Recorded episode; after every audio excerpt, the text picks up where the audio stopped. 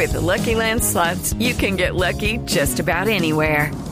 This is your captain speaking. Uh, we've got clear runway and the weather's fine, but we're just going to circle up here a while and uh, get lucky. No, no, nothing like that. It's just these cash prizes add up quick. So I suggest you sit back, keep your tray table upright, and start getting lucky. Play for free at LuckyLandSlots.com. Are you feeling lucky? No purchase necessary. Void where prohibited by law. 18 plus terms and conditions apply. See website for details. 10 de la mañana, dos minutos, es la información a esta hora en Blue Radio. Las, no- las autoridades avanzan en la investigación para esclarecer lo sucedido con la actuación de los policías que atendieron la supuesta violación en el parqueadero de Andrés Carne de Res. La información la tiene Carlos Alberto González. Un manto de duda de un posible soborno se cierne sobre los agentes de la SIJIN que en el amanecer del 2 de noviembre atendieron el caso de la supuesta violación de una joven en el restaurante Andrés Carneres en Chía. El vicefiscal Jorge Perdomo advirtió que ya hay investigaciones en curso por posible desacato a sus funciones. porque tenemos ya evidencia de la omisión que pudieron tener algunos funcionarios de la Policía Nacional de la SIJIN que realizaron los actos urgentes, quienes teniendo 36 horas para poner en conocimiento de la Fiscalía General de la Nación estos hechos, solo lo hicieron después de 10 días. En las investigaciones de los mismos hechos, ayer tres empleados del restaurante rindieron declaración juramentada. Se espera que en próximas horas rinda declaración una trabajadora del negocio, quien fue la que brindó asistencia y los primeros auxilios a la supuesta víctima del abuso. Carlos Alberto González, Blue Radio. 10 de la mañana, 4 minutos. Siguen los trabajos para restablecer el servicio de energía eléctrica en el barrio La Concordia, en Bogotá, afectado por la explosión de una subestación eléctrica. En las últimas horas, a más de 2.000 personas ya se les restableció este servicio. Miguel Garzón.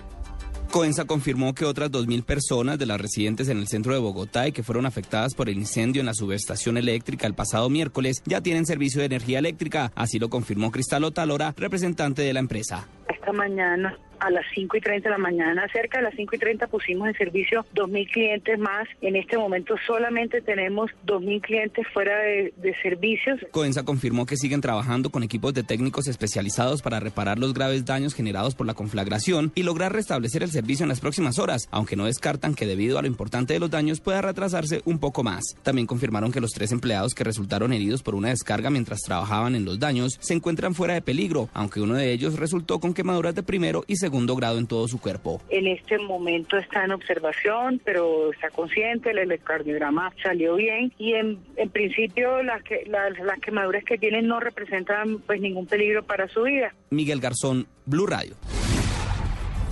10 de la mañana, 5 minutos. La Policía Nacional puso en marcha el plan de seguridad para la temporada de fin de año y la Feria de Cali con el fin de garantizar la tranquilidad de los visitantes a los festejos que se prolongarán hasta la segunda semana de enero del 2014. Y la información la tiene Guillermo Vallejo. Así lo informó el comandante de la Policía Metropolitana en la capital del Valle, el coronel Huber Penilla, quien explicó además en qué consiste la operación y el refuerzo dispuesto por la dirección de la institución desde Bogotá. Cuadrante Seguro, Navidad Segura, en los cuales estamos contando con un equipo automotor que nos acaba de llegar. Son 40 vehículos tipo campero, son 20 motocicletas, los cuales estamos ubicando en sitios sensibles de la ciudad, ejes viales donde circula la mayor cantidad de personas, tanto residentes como quienes llegan a visitarnos. A este plan se suman el diseñado por la alcaldía a través de la Secretaría de Gobierno que incluye, entre otros, la regulación de la venta, comercialización y uso de la pólvora para evitar quemados. Guillermo Vallejo, Blue Radio Cali. 10 de la mañana, 6 minutos y sigue el drama de los deslizamientos de tierra en Barranquilla. Solo el 4% de los propietarios de viviendas en Campo Alegre será cobijado con la suspensión de procesos ejecutivos, informa Eberto Amor.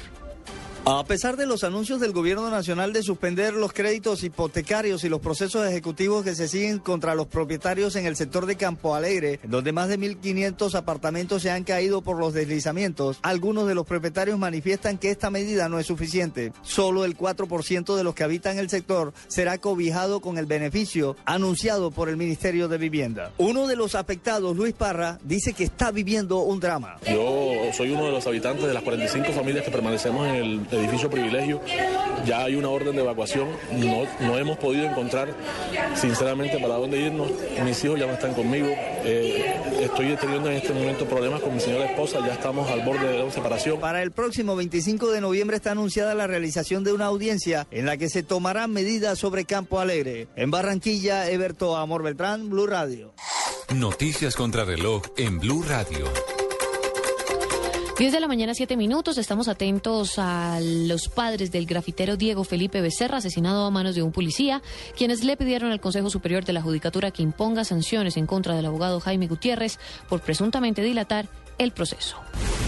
La cifra, al menos seis personas murieron esta mañana en un atentado en Kabul, cerca de donde la Asamblea Tradicional debatirá la próxima semana sobre el mantenimiento de una presencia militar estadounidense en el país después del 2014.